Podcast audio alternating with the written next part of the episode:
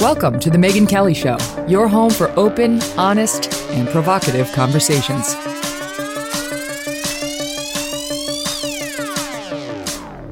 Hey everyone, I'm Megyn Kelly. Welcome to The Megyn Kelly Show. Today we've got Ric Grenell. He is a former United States ambassador, he's the former director of national intelligence former Fox News contributor, which is where I first got to know him. And he's got some fascinating insights on Hunter Biden and the media blackout on this story broken by the New York Post on being a gay Republican and on the DC swamp. So we'll get to that in one second. But first, I want to talk to you about Norton 360 with Lifelock. You need this. If you're online at all, you need this. Identity theft has become a big time crime, with criminal gangs operating units dedicated to this. Certain behavior can make you more vulnerable to identity theft, like not checking your credit card or your bank statements every month, using the same username and password on every account. Mm, never checking your credit report, and oversharing personal information on social media. All sorts of reasons not to do that. This is just one of them.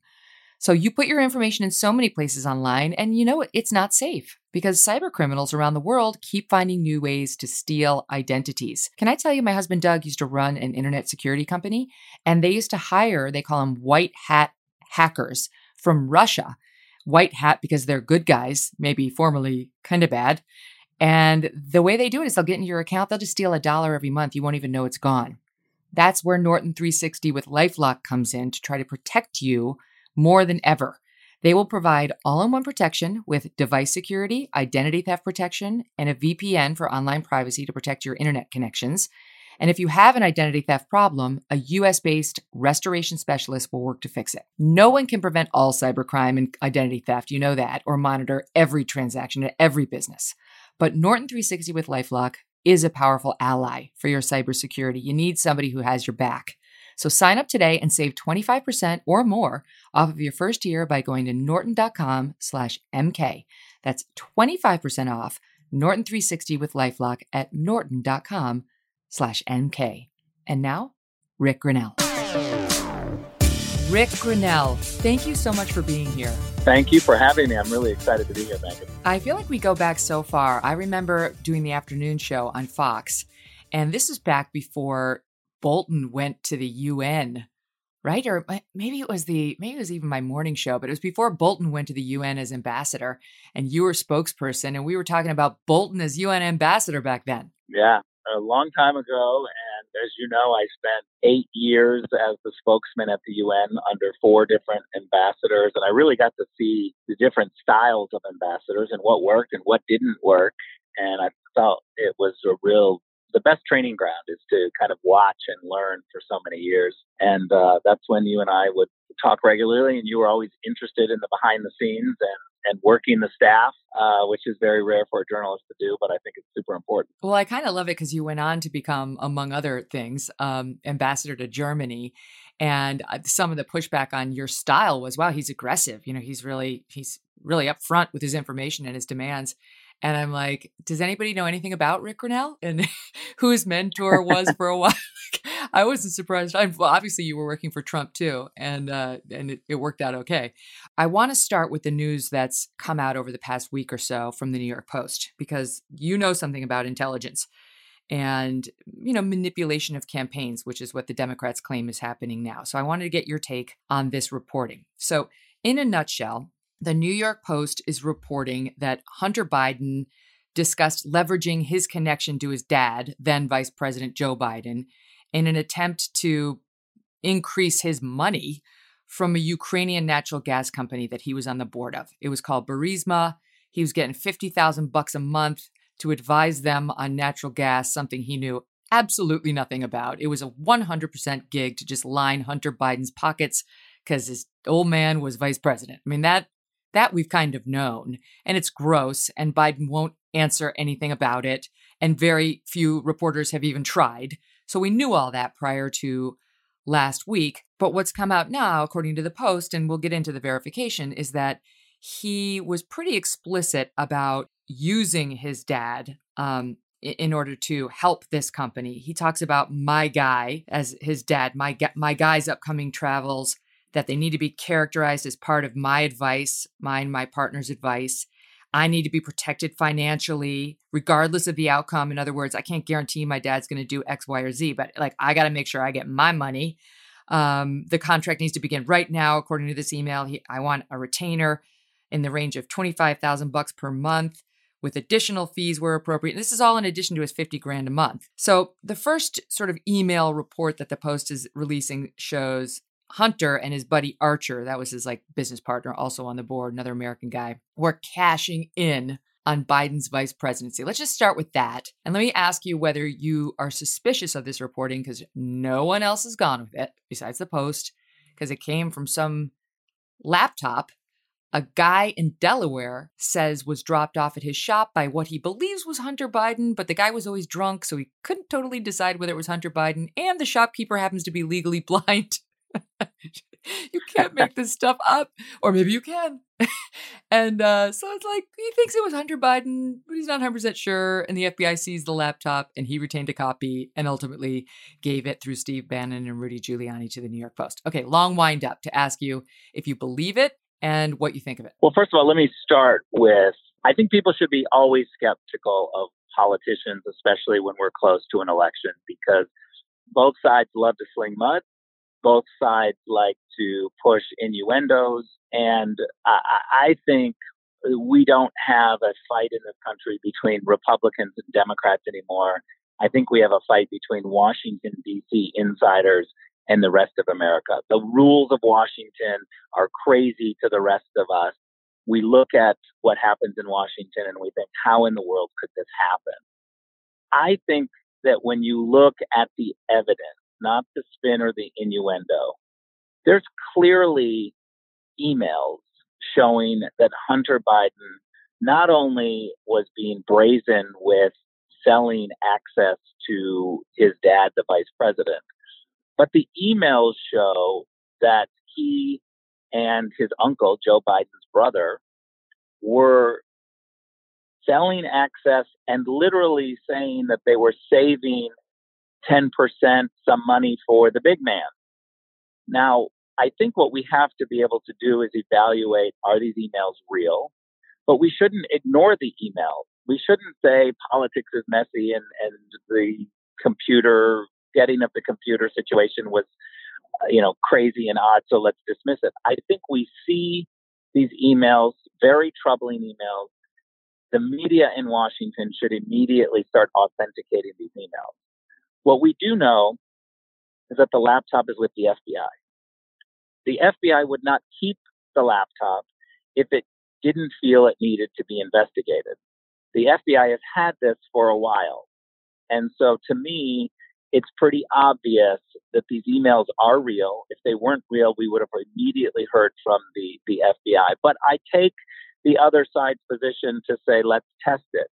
Let's look at the emails. Let's look at the metadata. Let's let's make sure if these emails are true, then Joe Biden's brother and Joe Biden's son are selling access at a troubling rate, and there is some evidence suggesting that Joe Biden also got some money. Now, yeah, let David me just jump in. Just, let me let me just jump in to, to expand on the allegations.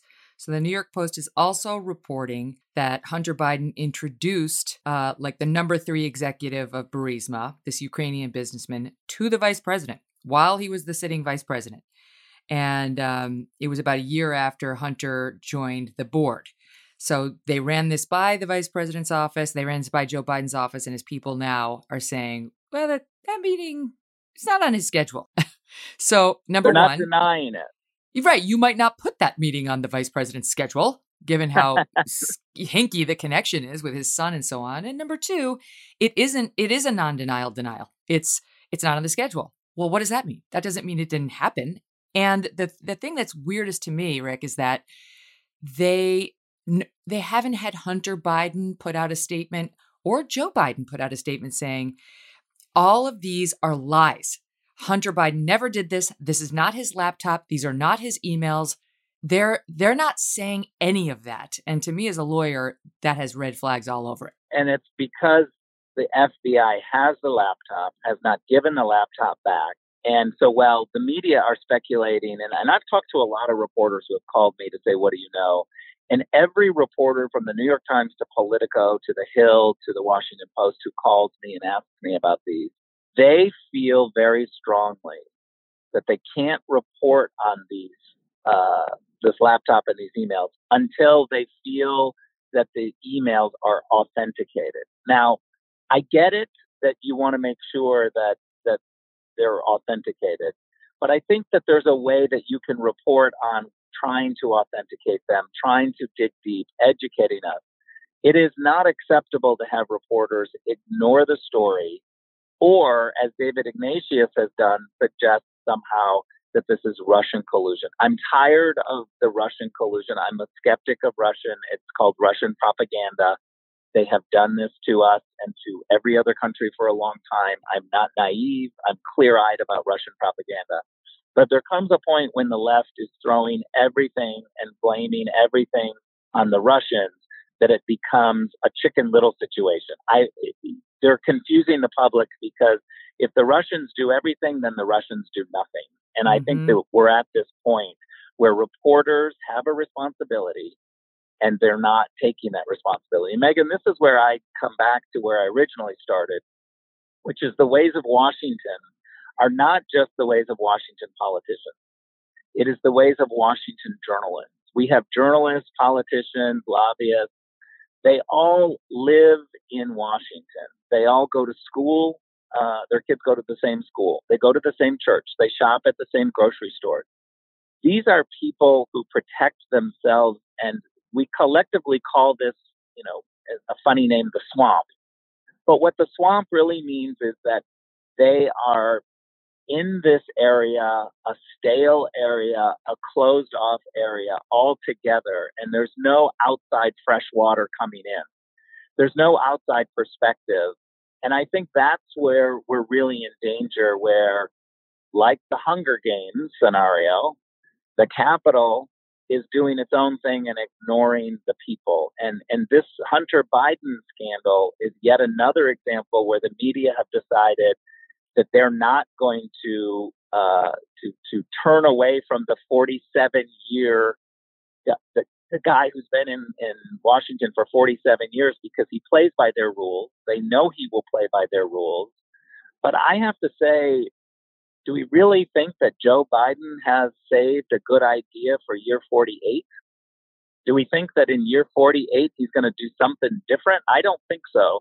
And neither do most of the American people when they look at the situation and they say, Washington, stale, got to change. It's protecting itself. It's the swamp. Well, that's what's, I mean, to your point about the swamp and, and DC, it's like everyone knew that Hunter Biden was sitting on the board of this company getting 50,000 bucks a month. And some people inside the State Department actually jumped up and down.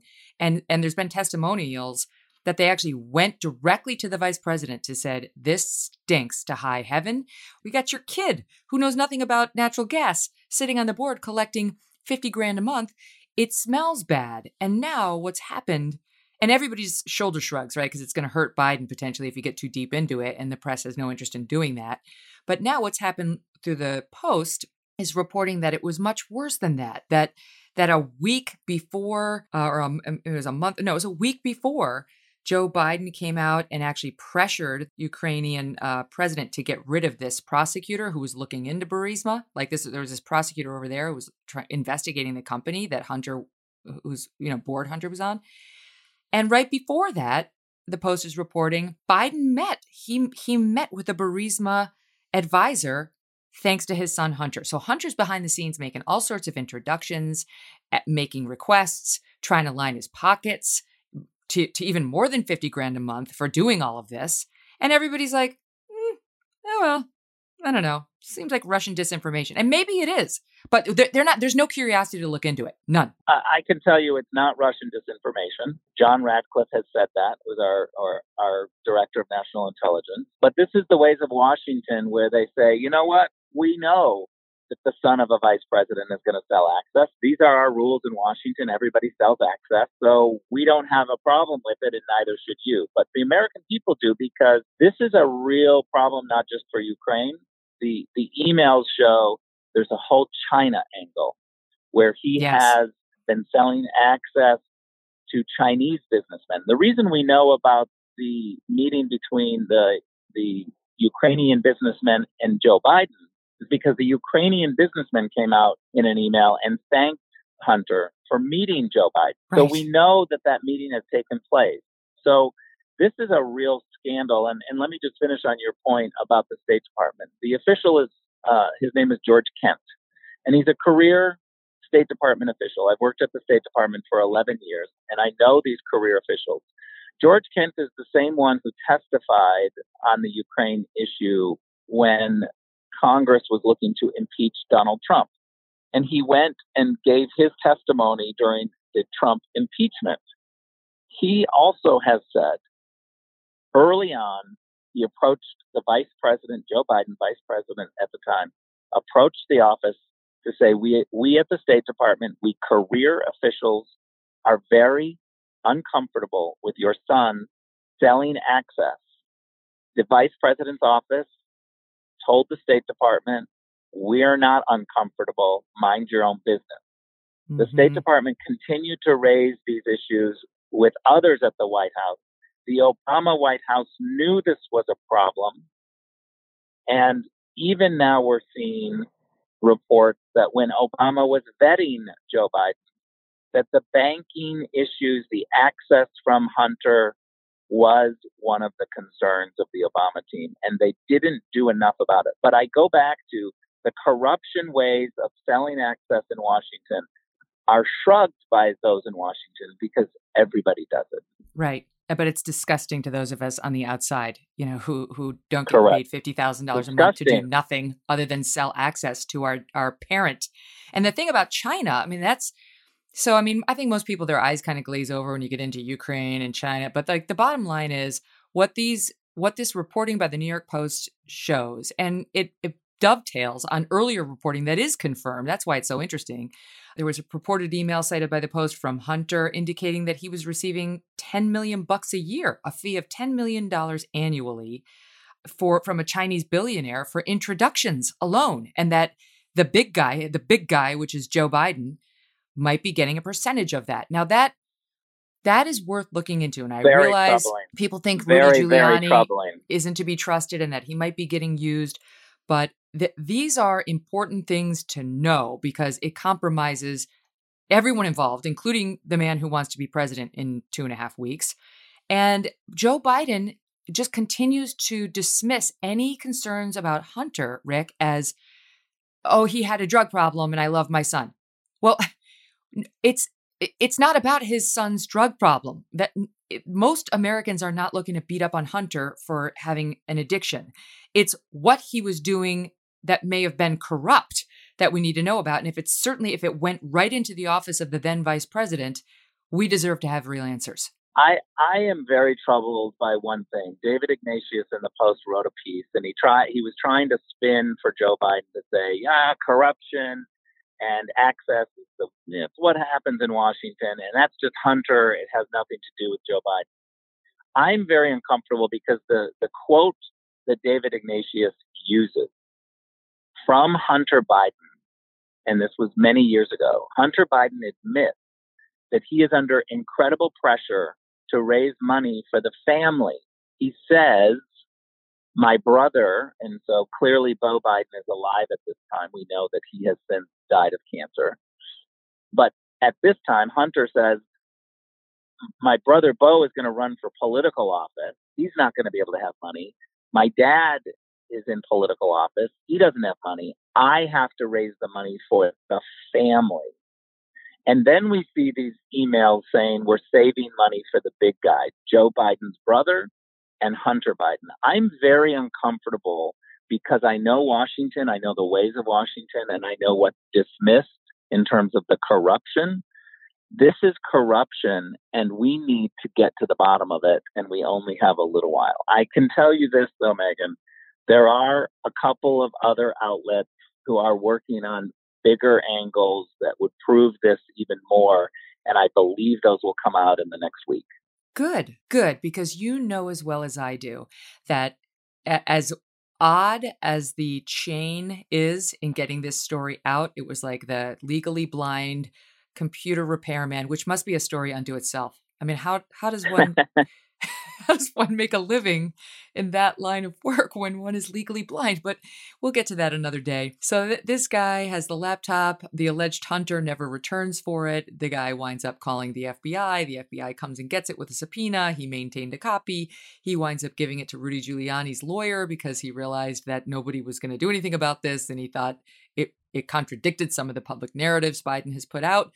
Giuliani, I guess, gave it to Steve Bannon. I mean, uh, who's under federal indictment. So it's it's sketchy. I get why people are like, well, but you know very well if that same chain of custody of the story uh, emerged in in the context of a story about Donald Trump, every reporter in the country would be working their butt off to confirm it and and track it down. And they're not. And and what we saw last week, of course, and is, they would be reporting on every piece of drama and nuance before they could of confirm. course i love how suddenly people are pretending that if you don't have 40 different you know legitimate papers confirming on it no one gets to discuss it bull that's never been the standard. Only now that it's bad for Biden are they like, oh, you can't even mention it. And what the nonsense that Twitter and Facebook pulled last week in completely shutting it down, Twitter not even allowing you to tweet out a link to it, freezing the press secretary's account.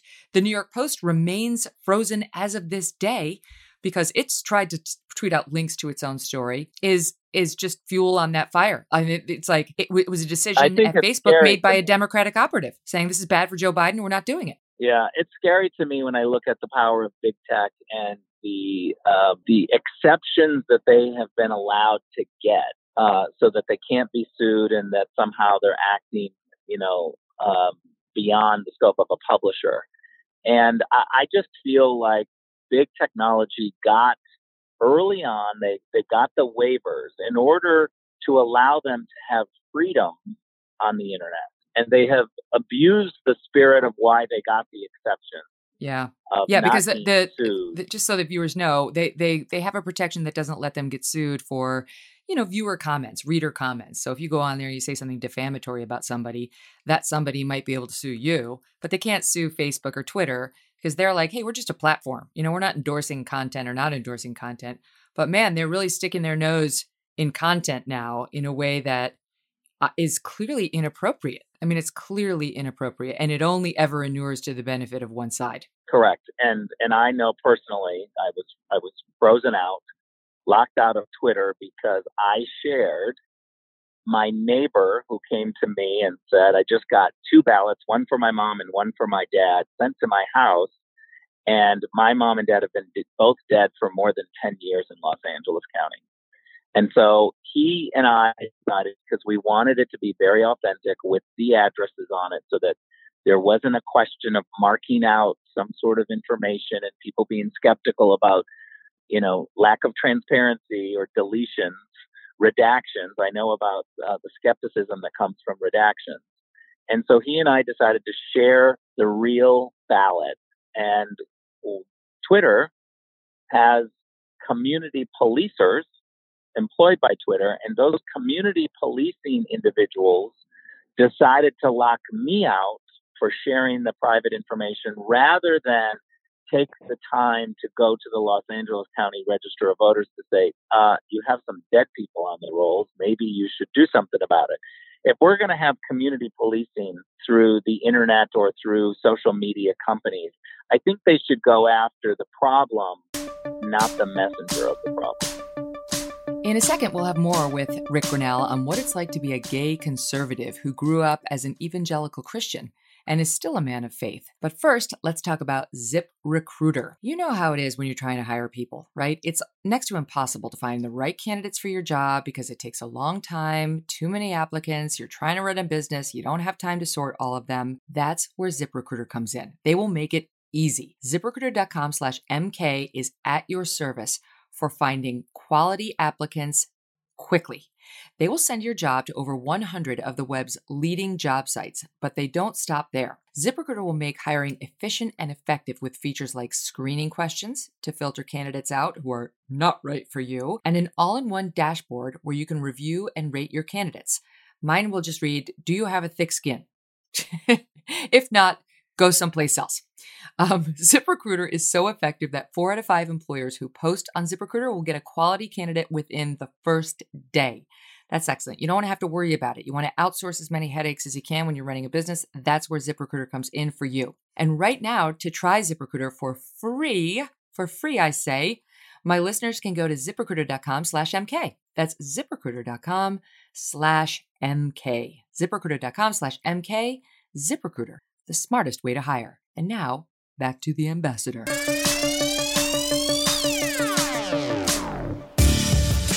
I think it was Dr. Scott Atlas who just raised a question about whether masks are effective.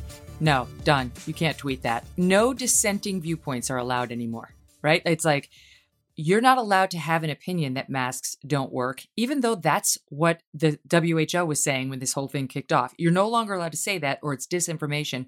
And the Twitter gods will slap your hand and shut you down so that you're not even allowed to speak the words. So people who are looking, who have doubts, right, about the information we're getting from the government on COVID and lockdowns and quarantines and so on, they, they're not allowed to even get information that might also be doubtful. You know, it's like a collective pile on to push one view and one view only. I've spent 20 years fighting for tolerance and diversity on other angles, and suddenly I'm now trying to fight for uh, tolerance when it comes to being a conservative and having a different voice. Uh, it's quite ironic and and troubling. You know, that's you, speaking of that.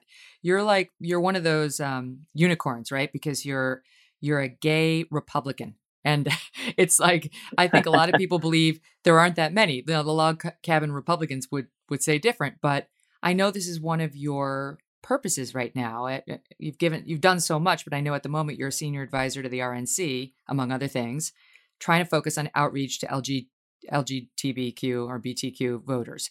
And the question I have for you is whether you think there are a significant amount of them out there that are conservative or not, but still might vote Trump.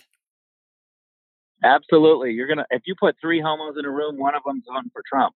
I'm telling you right now, it is unbelievable what has happened. I mean, I sat Megyn, in 1992 and listened to uh, Pat Buchanan in Houston at the Republican convention, working on the Bush Quayle reelection campaign, and I sat there as as Pat Buchanan gave an awful speech towards gays and lesbians, and basically saying we weren't welcome in the party.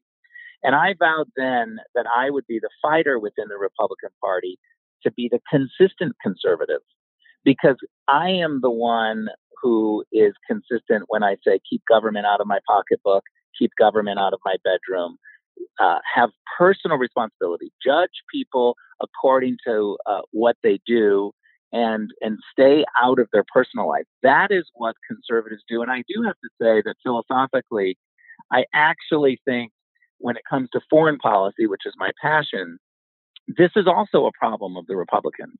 They decided instead of being um, a, a, country that would just defend our own national security, we suddenly were going to go and get in everybody else's business around the world. And we've created endless wars. And and that's where I think we got off, and we've lost with John McCain and Mitt Romney, and had a series of losses. And for me, it was pretty remarkable on the two issues that I care most about foreign policy and, and equality, gay equality, to see Donald Trump uh, stand on the stage with 17, 18 other Republicans and say, we got to stop these endless wars. We've got to change our foreign policy. We need to uh, have a strong uh, defense capability but be reluctant in using it. We used to call that mm-hmm. peace through strength. And this is what Donald Trump has done. And then he also, you know, in the primary has really uh, embraced gay equality. He's the first president of the United States, first president to come into office supporting gay marriage and co- complete gay equality. And, well, but he came in after Obergefell. He party. came in after it had been ruled constitutionally okay. But, He's the first president to come in after articulated. Yeah, he, he, had also articulated as a New Yorker, um, even through the 80s, where he uh, had lots of, of gay and lesbian friends through the 80s. When Donald Trump talks about AIDS in the 80s and what it did to New York City and how it wiped out some of the best people in every single industry. This is a man who um, fundamentally does not separate gays and lesbians from straight people. He embraces us. I know him well. And well, it's certainly not Pat Buchanan's Republican Party anymore. That's, I mean, obviously Joe Biden has emer- has evolved from his prior views on gay marriage, as most of the country has. I mean, we used to be in a very different, very different place years ago. But I think, you know, for you as who you, I, I think you're the first openly gay person at the cabinet level who's been at the cabinet level in the United States. Yes. Yes, correct. Okay, so like when you look appointed by young, Donald Trump, right? Appointed by Donald Trump. So when when you look at other I don't know. It just seems to me that like the leadership of GLAAD, of these, you know, openly gay and lesbian leadership groups, they're all anti-Trump. And not just anti-Trump, but like they're pro-shaming you if you're pro if you're pro-Trump yeah. and and and spread the narrative that he's a bigot. He's a bigot on er, he's a bigot on race, he's a sexist when it comes to women, and he's anti-LGBTQ, talking about some of his transgender this is pushes and orders. This is a playbook from the left. This is what they always do. Listen, um, let, let's talk about GLAAD for a second. Okay, he's an organization that exists to make sure that gays and lesbians are treated equally in the media. Tell me what media property is not pro gay. They should have right. shut down a long time ago. GLAAD is is done with their purpose, except what they've done is they've morphed into open borders, pro abortion, um, the Victory Fund, okay, the, the organization that exists to elect gays and lesbians, that you cannot get the Victory Fund endorsement unless you're pro-abortion. This is, has nothing to do with gay and lesbian rights, mm-hmm. but this is part of their endorsement. The gay left leadership in Washington, D.C. wants to keep this as a wedge issue. They get power, money, and votes by keeping this a wedge issue. The group standing in the way are the far left gay leadership, and they're losing the rank file gay voter because we see what they're doing to us. They're keeping it a problem when the Republican Party has moved beyond. The Republican Party has changed, and the Democrat gay left does not want them to change. They're holding on to the ways of the past. Mm-hmm. That's funny. I mean, when listening to you talk, it's similar to what we've heard from people like Candace Owens in the way she talks about how black voters are often used by Democratic officials because they want them voting as a group. And more and more people of color are starting to say, no, I'm going to decide for myself whether being a Democrat makes sense for me. Maybe I align more with the Republican policies.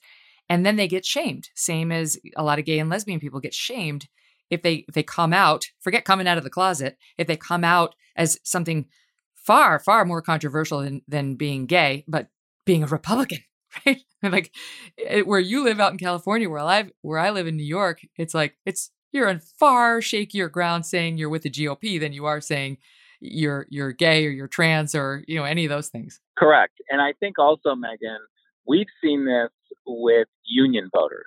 We have seen union voters look at their union bosses and say, "You don't reflect my values anymore."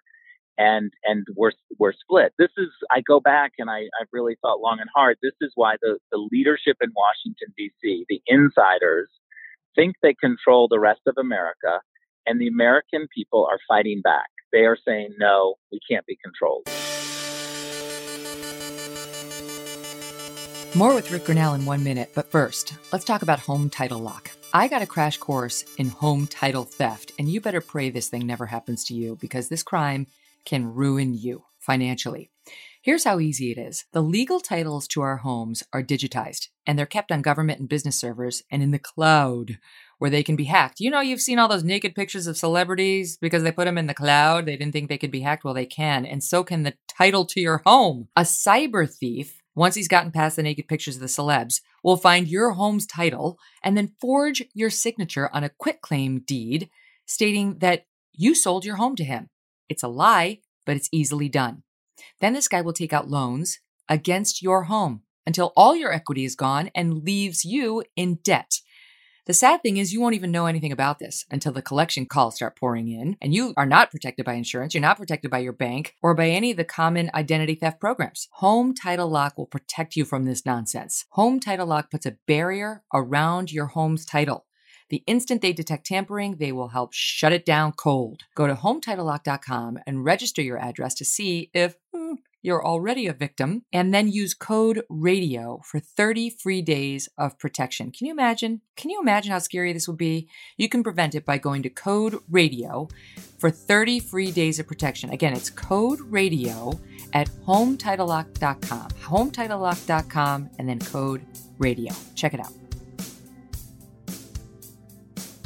We're going to do a feature that we have on this show called asked and answered, where uh, the viewers write in and they ask certain questions. And we thought there was there were sort of two today that uh, you might want to weigh in on, and I've got some thoughts on too. And our executive producer Steve Krakauer has has got them ready. Great. Steve? Ric, thanks for sticking around for our Asked and Answered segment. Anyone can email us at questions at devilmaycaremedia.com, and we're going to answer these on a weekly basis. Uh, two, as you said, Megyn, are related today. First, from Kate Henderson, uh, who says that she's a undergrad student at a big university in Pennsylvania and is a Republican.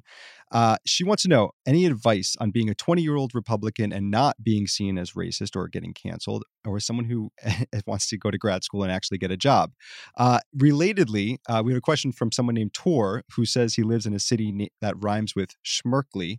And he says that he's a gay conservative living in a liberal city, uh, actually center left in, in some ways, but people assume that he's on the hard left because he's gay. Any advice on that for Tor? I can totally relate to both of these individuals, and I and I have to say that your first rule is to get comfortable with the fact that the, the left is never going to stop trying to pretend that you're racist, sexist, or homophobe. That's their playbook. And you have to stand up to that and say, that's crazy, and we can have diversity of thought, uh, and you should be tolerant. I think you use the diversity and tolerant argument against them. Um, we have raised a whole bunch of kids through high school and now in college who run out of the room with their fingers in their ears when they hear an issue or an opinion that they don't like or, or can't understand. I was raised to sit there and listen, listen to the opinion, let that person have their time, and then when it's your time, talk passionately or ask questions about uh, the issue. But we, we have to get back to the point where we can sit around a table and discuss issues, wait your time, uh, but when it is your time, speak up passionately. Don't be afraid to have your voice and don't allow your voice to ever be canceled because somebody else is trying to pretend like you're a racist, sexist, or homophobe. That's mm-hmm. their playbook. That's right. And I think it, to, to Kate's question, the more people who are right leaning, center right, you know, all of it's controversial now, pretend they aren't or stay, again, to borrow the term, in the closet, the more difficult it makes it for other for like-minded people. You know, I I've told this story before, but I I think it speaks volumes. Um, I was at Sheryl Sandberg's house out in Palo Alto after I wrote my book. She threw a book party for me. I mean, she's the COO of Facebook. And all these luminaries from the tech world were there. It was all these CEOs of m- major, major corporations in tech and others, just celebrities and so on. And I was in a weird position at the time because I'd been at Fox News for 13 years, but I'd also been on the wrong end of Trump for nine months. Uh, he was sort of going after me for that debate question. So left leaning people assumed I hated Trump, and right leaning people assumed I supported Trump. So both sides would talk to me. And at the book signing, you'd get people coming up from the left saying, "Oh, we hate Trump. We hate Trump. He's going down. There's no way he's winning this election or, you know, screw Trump." And then about every sixth person would come up and say, "I'm a Republican. Don't tell anybody. I'm going to vote for Trump. Don't tell." You know, and, and by the end of the night, I was looking around at the Republicans saying, you should go talk to that woman in the yellow dress and that guy over there in the blue tie and that girl in the green. You are not alone. You should say it loud, say it proud. Yeah. It's so crazy how, if you live in a left leaning city or just consume a lot of media, which is left leaning, you are made to feel ashamed of the fact that you lean right. And I think the universities, it, Kate's exactly right. It's a scary place. But the way forward is not to allow them to shame you it's it's you got to wear it loud, wear it proud. You don't have to be in their face, but you have nothing to apologize for. And if they don't want to let you in because you are right leaning, screw them. I'll give you the last word, Ric. Yeah. I would just say I totally agree. And what, what people need to do is feel very comfortable with having the pushback. You, you, we're not, we don't live in that world where you're not going to hear criticism for your views. And so don't hide. Recognize that if you want your voice, you're still going to get criticized. So get comfortable with it. Okay, let's talk about you and your background because I do find it fascinating that you you're the son of evangelical Christians and you yourself are a devout Christian. How were you able to maintain your faith in a city like Washington working for administrations, not just the Trump administration, but you know, years at the UN and so on? Like how does one maintain one's faith through all of that? Well, first of all, what you have to recognize is that I've worked in politics since 1992, but I haven't lived in Washington since 1995. Think about that. I have always worked outside of Washington, and I, I find Washington to be a cesspool of groupthink, and it's it's one of those cities that I hate to to live in, and I've tried to avoid uh, at, at all costs. I would say that most of my friends are liberal, and most of my family are conservative.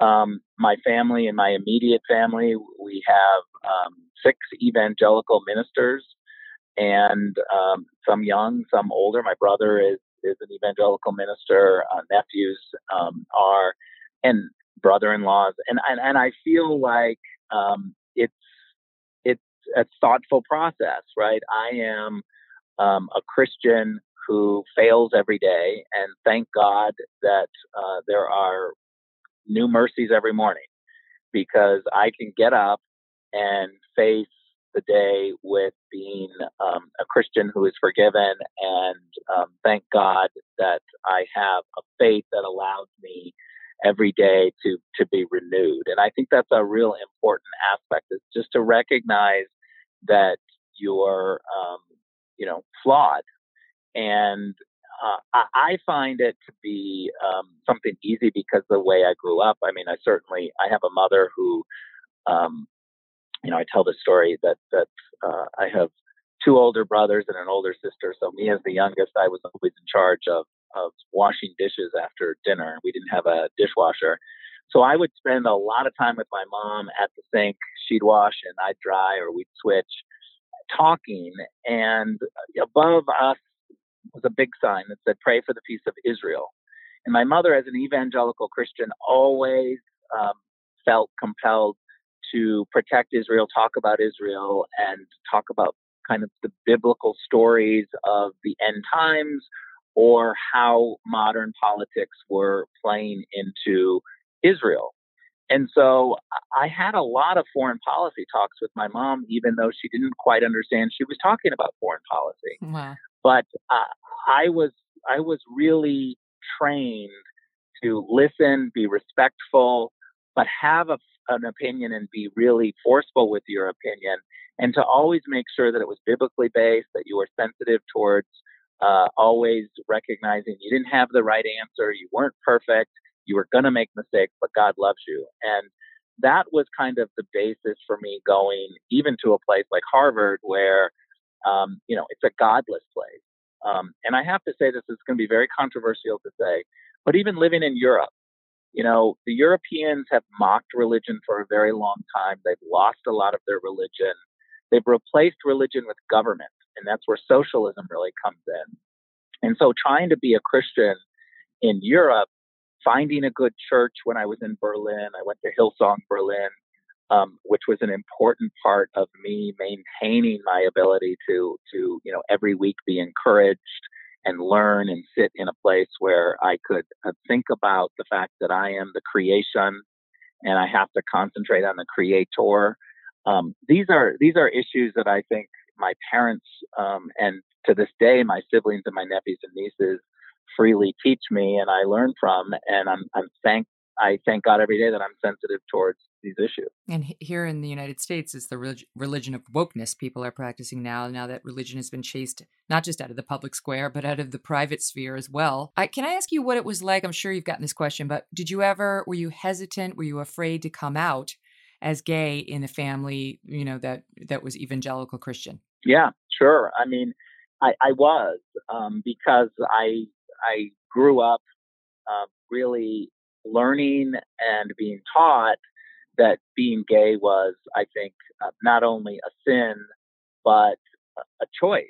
And so, it, for me, it was really learning. There's a there's a guy named Peter Gomes. I don't know if you know Peter, but Peter um, was conservative, black minister of Harvard Memorial Church, and talk about a unicorn. Peter was a definite unicorn. And I learned so much from him. He wrote a book called The Good Book. Uh, and it, it really takes uh, people through all of the, the, the issues of our times, the subjugation of women, um, you know, racism, uh, homosexuality, um, and, and dials back how both sides of the argument use the Bible to manipulate the arguments. And so, what I really came to the conclusion after looking into the biblical realities of this issue is that um, the word homosexual was really added to the Bible interpretation in the 1950s with the King James Version.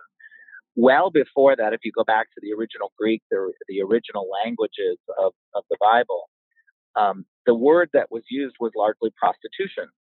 And so there was a difference between um, prostitution and homosexuality. And so I just fundamentally believe that um, I was born gay, that I was born fearfully and wonderfully, as God says, that God doesn't make mistakes, and that um, I have a special sensitivity and maybe call it a gift. Some evangelicals would call it a gift um, towards really articulating this bridge to the gay and lesbian community that they should look at Christianity and they should look to God and that they are loved and that these are issues that um, shouldn't separate them. But historically, the church and largely the evangelical church has been terrible towards gays and lesbians and they've pushed them out. But I think there's a renewal happening. There's a change, certainly with the young people, where they're recognizing that mistakes were made in the church and that they're doing good outreach. And certainly, I love Hillsong for leading the way um, and and having this conversation. Yeah, and we're coming into the 21st century. I know your mother was blonde. As a strong blonde woman myself, um, was it was she was your mom given that imagery you gave us of the two of you talking every night it sounds like you were close was she did she cry what how long did it take her to to get to the place of acceptance. You know, this is my son. Yeah. I accept him and I love it's him. It's a great no question. What. It's a great question. It took a while. Um, it, it took time. And um, yet um, she went on that journey. And uh, I think every Christian family that, that has to deal with this issue has to go on that journey as well. But, but for me, I think what really worked was reminding my mom that I was made this way, that God made me this way, and the biblical absolutes that we were taught, I don't believe are true. And here's some of the evidence. Um, mm-hmm. Look, I love that you argued your case. You you had your evidence ready to go and your reinterpretation of the King James like this. I, it's, it's brilliant, Ric. your mom must have been proud on, just on that level. Well, I couldn't come out um, to my family until I knew that I could articulate that being gay and being a Christian was acceptable. And and to be honest, I have to tell you, like, uh, you know, my sister-in-laws were better than my brothers. Um, and my one sister-in-law, who was a nurse, immediately said to me, "Oh, I, I'm a nurse, and I look at science, and, and it's true, people are born gay." so, I I loved the the different approaches that everybody in the family made, and I also gave them space to recognize they have a journey just like I do, it yeah. took me a while, so let me let them have a journey as well. It's to some extent it's crazy to be talking like this. It's you know 2020 America, but I think and I think a lot of the young folks today are like, what? But you know, I think yeah, I think we're around exactly. the same age and growing up in the 70s and 80s, it was just it was a very different time and even the most progressive families would have had some sort of a reaction to the, their child coming out as gay or lesbian that probably we hopefully wouldn't see today. So, and spe- it, speaking of mentors, it wasn't just your mom, but I, I, was interested to read. I knew about Ambassador Bolton because we were all at Fox together for a while. I didn't know about John McCain, who's who you campaigned for back in um, when he ran against, or was it his 2000 bid against George W. Bush? 2000. So, Yep, it's interesting to me since, of course, those two are now on the wrong side. Well, you know, God rest his soul, John McCain was, and I guess kind of remains on the wrong side of President Trump. Your, you know, your new mentor, I guess. What? How did you square that? Two guys who you really admired, McCain and Bolton, who, you know, there's no love loss with them and Donald Trump. For me, it's really easy because I'm really a multifaceted person. I pull uh, different lessons from a whole bunch of different people. I certainly have mentors that are hardcore conservatives and some people on the far left that I really admire. Um, and so I, I pull out different aspects of, of, you know, what I admire and what I learn from people. And from Senator McCain, um, I certainly learned a lot about foreign policy. Um, I didn't always agree with everything that he had to say, but but he was really open and generous with me and and willing to kind of explain and talk. And and we had difference of opinions. Um, I had had at one point was on the path to be the U.S. ambassador to NATO before uh, I I got the the U.S. ambassador to Germany post. And I had a, a several conversations with um, John McCain about NATO. Certainly, he knew a lot about NATO, and he very much was of the mindset that our NATO allies needed to pay their fair share. So I think it was less about the same goal. We, we shared the same goal, but sometimes different tactics. And that was okay with me because we're all different people. And that's and that's something Trump has, I think, most objective people would say has done a good job of trying to push. that eh, some of these NATO allies, including Germany, weren't really paying their fair share and needed a pony up. And you know, why do we have 25,000 troops over in Germany to protect them from Russia when they're not even paying what they need to pay for their own self defense, which I know you've been working on and he's been working on.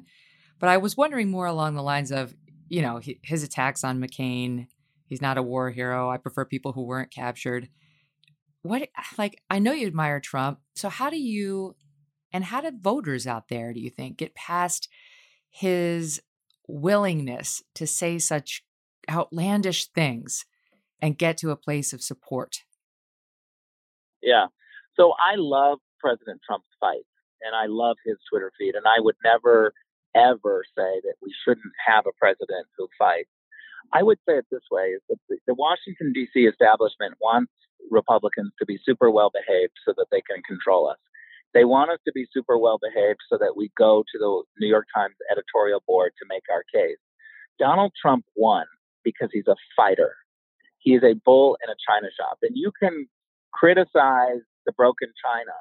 But for me, Washington, D.C. right now needs a fighter, a bull in a china shop, someone who will help bring down that system. And so when he ran at, in the primary and he articulated a stance against George Bush, Mitt Romney, and John McCain's policies, and he began to fight on these issues, there was an incredible blowback um, not only to him, I can tell you a whole bunch of people in my life who said to me, You will never work in foreign policy again because you're working for Donald Trump.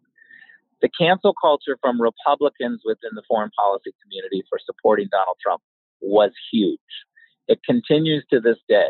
When that comes back to you, because I know now you're a senior fellow at Carnegie Mellon University Institute for Politics, and that the students there felt unsafe that somebody who had, quote, propped up Donald Trump's agenda had come on board. And even some of the professors complained that, you know, anyone who helps execute Trump's agenda should not be welcomed at Carnegie Mellon.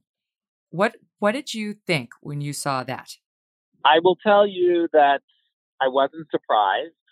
Um, the tactics from the left are are like that. Um, but I had to do a lot of Zoom calls with students who um, couldn't articulate a very good message. You know, young female students saying to me that they felt unsafe with me on campus. And I, I just, I, I didn't say, but what I wanted to say is, you know, I'm gay, right? You should feel really safe. I'm probably the one person you feel really safe with.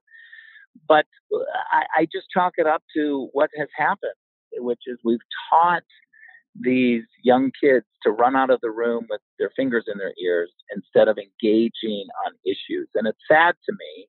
And it and it requires, as we were talking with the two individuals who were uh, who submitted questions, our answers were: get tough, realize they're going to push back on you, but speak your piece. You have a voice, and don't be silent. But I mean, they're they're talking to somebody with a resume like yours. Just take the you know your time as DNI, Director of National Intelligence. You oversaw all 18 agencies, uh, intelligence agencies in the United States. What kind of a moron would say, I don't want that person on my university because he makes me feel unsafe? When somebody tells me that I make them feel de-safe, or the, the other big term is, quote, dehumanized, I say, take it up with your therapist. If you are letting somebody you've never met before make you Correct. feel unsafe or dehumanized just by their words, you got work to do that has nothing to do with that person. Nothing whatsoever. So, but I do have to ask you about being DNI because for me, as your fan, I was I thought that was amazing, and I thought, okay, if somebody tapped me on the shoulder and made me acting DNI, even though it was only for a few months, what would I do when I got to the office? And the number one thing I would do is see if they had a file on me and what was in it. And the number two thing I would do is see what the file on UFOs said. so, what did you do when you first got there? The first thing I did was ask for the Russian collusion uh, file. I wanted to see what was said because I could see what was being said on television, but I wanted to know what the truth was. And that's was when I empty? became very sad. well, it certainly was filled with a lot of warnings from career officials saying this is Russian propaganda, we shouldn't use it. But those warnings were ignored. What do you mean, the and dossier and all the me, stuff about Trump, all the nonsense that we now know is total nonsense from, about Trump? Yes, from the beginning, the Hillary Clinton opposition dump, which became the Steele dossier, which is all of this baloney on Trump, was from uh, filled with Russian propaganda, and we saw it in the intelligence community. You can be proud that you had career intelligence officials who said this is malarkey, this is Russian propaganda, we shouldn't use it. But the leadership of the intelligence community ignored those warnings and filed them away and tried to hide those warnings. And so I first saw the the, the file. I wanted to uh, really figure out um, what was in it, and I and I next just decided to be transparent. I, I think it's really important. It's not political to be transparent. Um, it's unique in Washington, but I wanted to share with the American people as much of the information as possible, with one goal, which was to have more faith in the intelligence community. If the if the public believes that the intelligence community is being open and honest, then we are going to be better off. And, well, now we're now we're full I, circle. Now we're full circle, right? Because it's back then Russian disinformation was welcome. They slapped it on the the banner of CNN CNN every other day. The the what was in the debunked Steele dossier, which had red flags all over it right from the start. Now suddenly it's you're reporting it in the New York Post and it hurts Joe Biden, so it's a different story. But okay, I have to ask yeah. you another question because I used to I love this guy Phil Houston. He he created the CIA's de- deception detection techniques. And he was at the CIA for 25 years, half of which he figured out whether a bad guy overseas was a terrorist, and half of which he figured out whether a supposed good guy here in the United States who was at the CIA had turned and was working for another government, which I just freaking love. Can you imagine? So I'm thinking about you in there, Ric, and I'm like, what would it be like to be his boss? And the boss of all these other guys in the intel community, a lot of who are like chiseled generals and they've been through war. Like, do you think, oh my God, this is scary? Like, I, I just can't imagine what the reaction is to having that kind of authority over those kinds of guys and gals. Well, I, I think when you are surrounded with these individuals um, from a whole walks of life, you see it as America because, well, yes, there are those types who are uh, the secret types and, you know, they, they've been through war and they are steady and, and uh, weathered from war. Um, you also have within the intelligence community people that are moms, new moms. Oh. Um, you have Who, glamorous people that you would you have glamorous people who you would think this is like a fashion icon, but she happens to be, um, a, you know, a CIA agent. Um, and then you have some real tech nerds who just really know how to be cyber uh, spies. And and so you can be proud of the intelligence community because we're a little bit of everything. In those moments, like when you went to sleep during that time period, was it a little scarier? Did you, I mean, you know how like you're supposed to bolt your doors, but you don't always bolt your doors? Was that a time where everything was in full lockdown? You and your partner were sleeping with weapons nearby? I mean, what was it like? well, we had full 24 7 uh, security that was quite enormous, and everything had to be, um, you know, highly secured and locked down with, with special rooms to make phone calls in. So it was incredibly disruptive to a normal life um, I'm I'm you know lucky that that we were able to just get through it and recognize it was a short acting time. President had wanted to make me uh, acting uh, to be the director. Uh, he asked me numerous times, and I just didn't want to do it.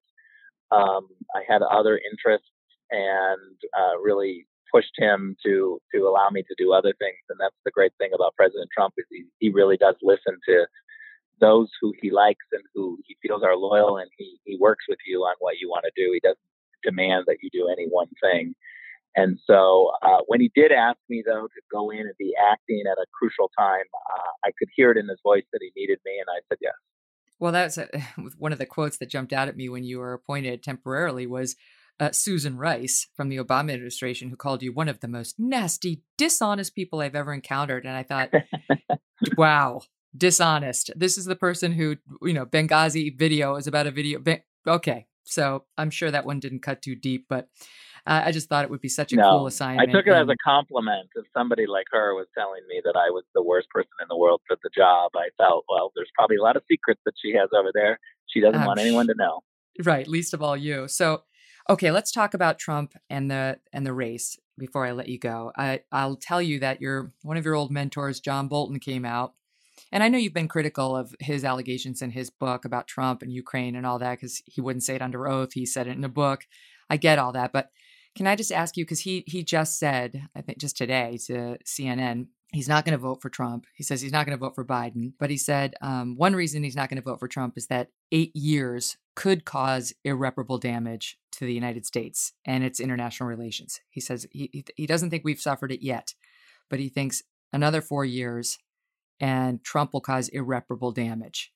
What do, what do you think about that? And what do you think about Bolton and his 180 on Donald Trump? Yeah. So, so first of all, I think um, it, it's important to remember because I think the media have always gotten this completely wrong.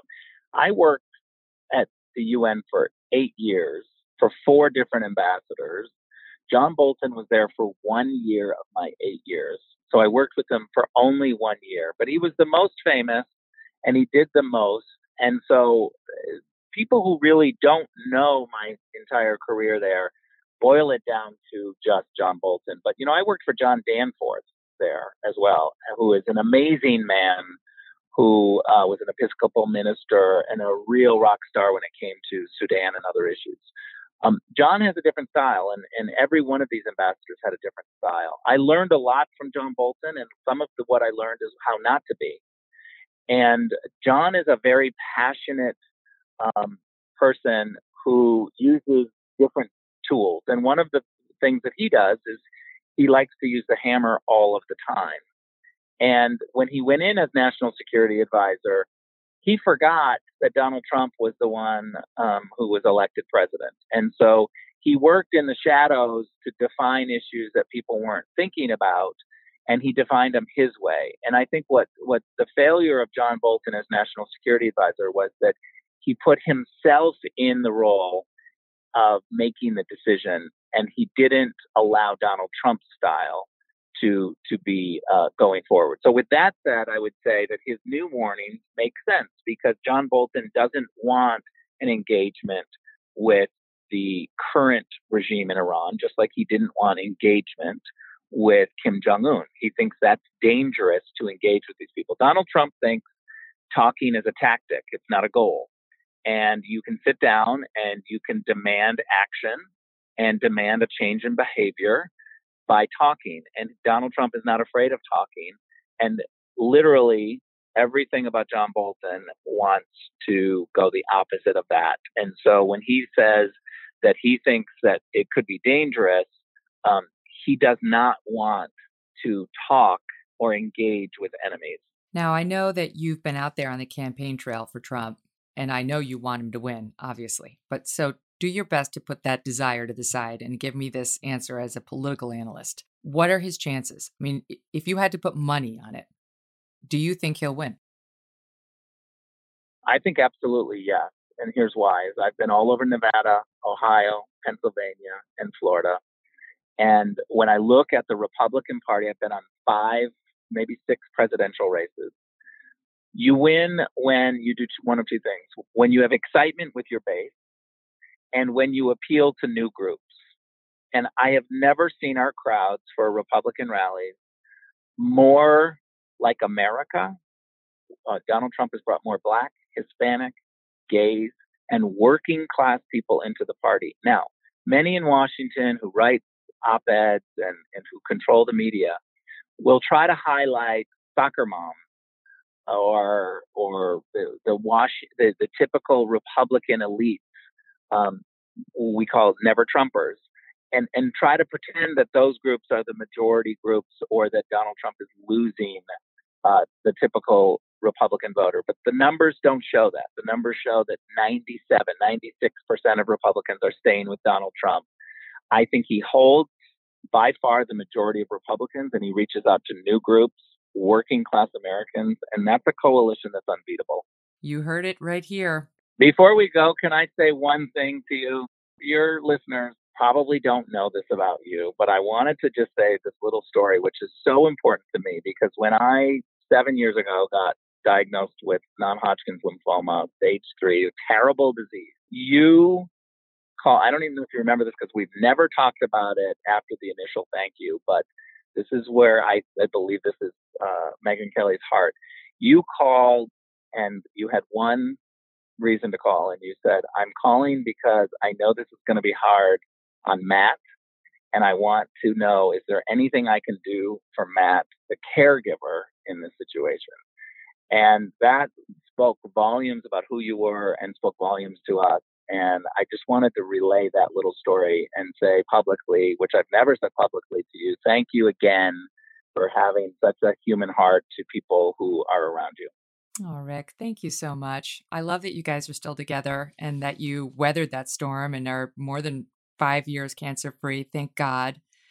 I uh, I remember hearing the diagnosis and just being so scared and, and upset for you. And I, I will say, I remember I read not long ago a quote from you about the effect it had on your life. And I thought, that's the beautiful man I know. You know, it was about something to the effect of how you wake up with a, a greater sense of purpose now and and feel not Absolutely. only better about life, but better about death too.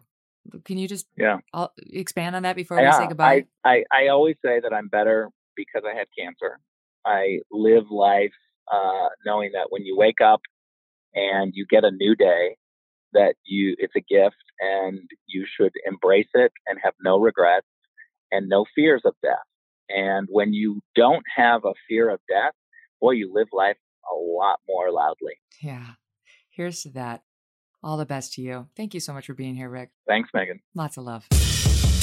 Don't miss the show on Friday. We'll be putting out a version that morning, uh, reacting to the third and final, well, I guess it's technically the second and final presidential debate of the 2020 election season. Uh, I'll give you all my thoughts, and then we'll have our panel guests come in and weigh in with their opinions looking forward to it. It looks like this one's actually going to happen, and this is the chance for both candidates to close. And it's supposed to be on foreign policy. This one could be the most important one yet. Don't miss a thing. Tune in to us. We are told that these post debate shows they've been getting tons and tons of downloads. Everyone is coming for those in particular because they want to hear what our panelists have to say in reaction to the debates and uh, the questions that we're asking. So don't miss it. It's becoming a thing, and we're looking forward to sharing it with you. Don't forget, subscribe to the show, download the show, rate the show five stars. Let's let's silence those losers who post the one star reviews. You know those are MSNBC watchers. Those are not my people. They're just getting on there trying. No, we have a five star rating, but I am irritated by the what? Oh, focus on the positive. Oh, okay, yeah, five star reviews. and uh, write something nice on there, will you? Or just something mediocre is fine too, but not nasty, because I do read them. That's it for today. We'll see you Friday. All the best. Thanks for listening to The Megyn Kelly Show. No BS, no agenda, and no fear. The Megyn Kelly Show is a Devil May Care media production in collaboration with Red Seat Ventures.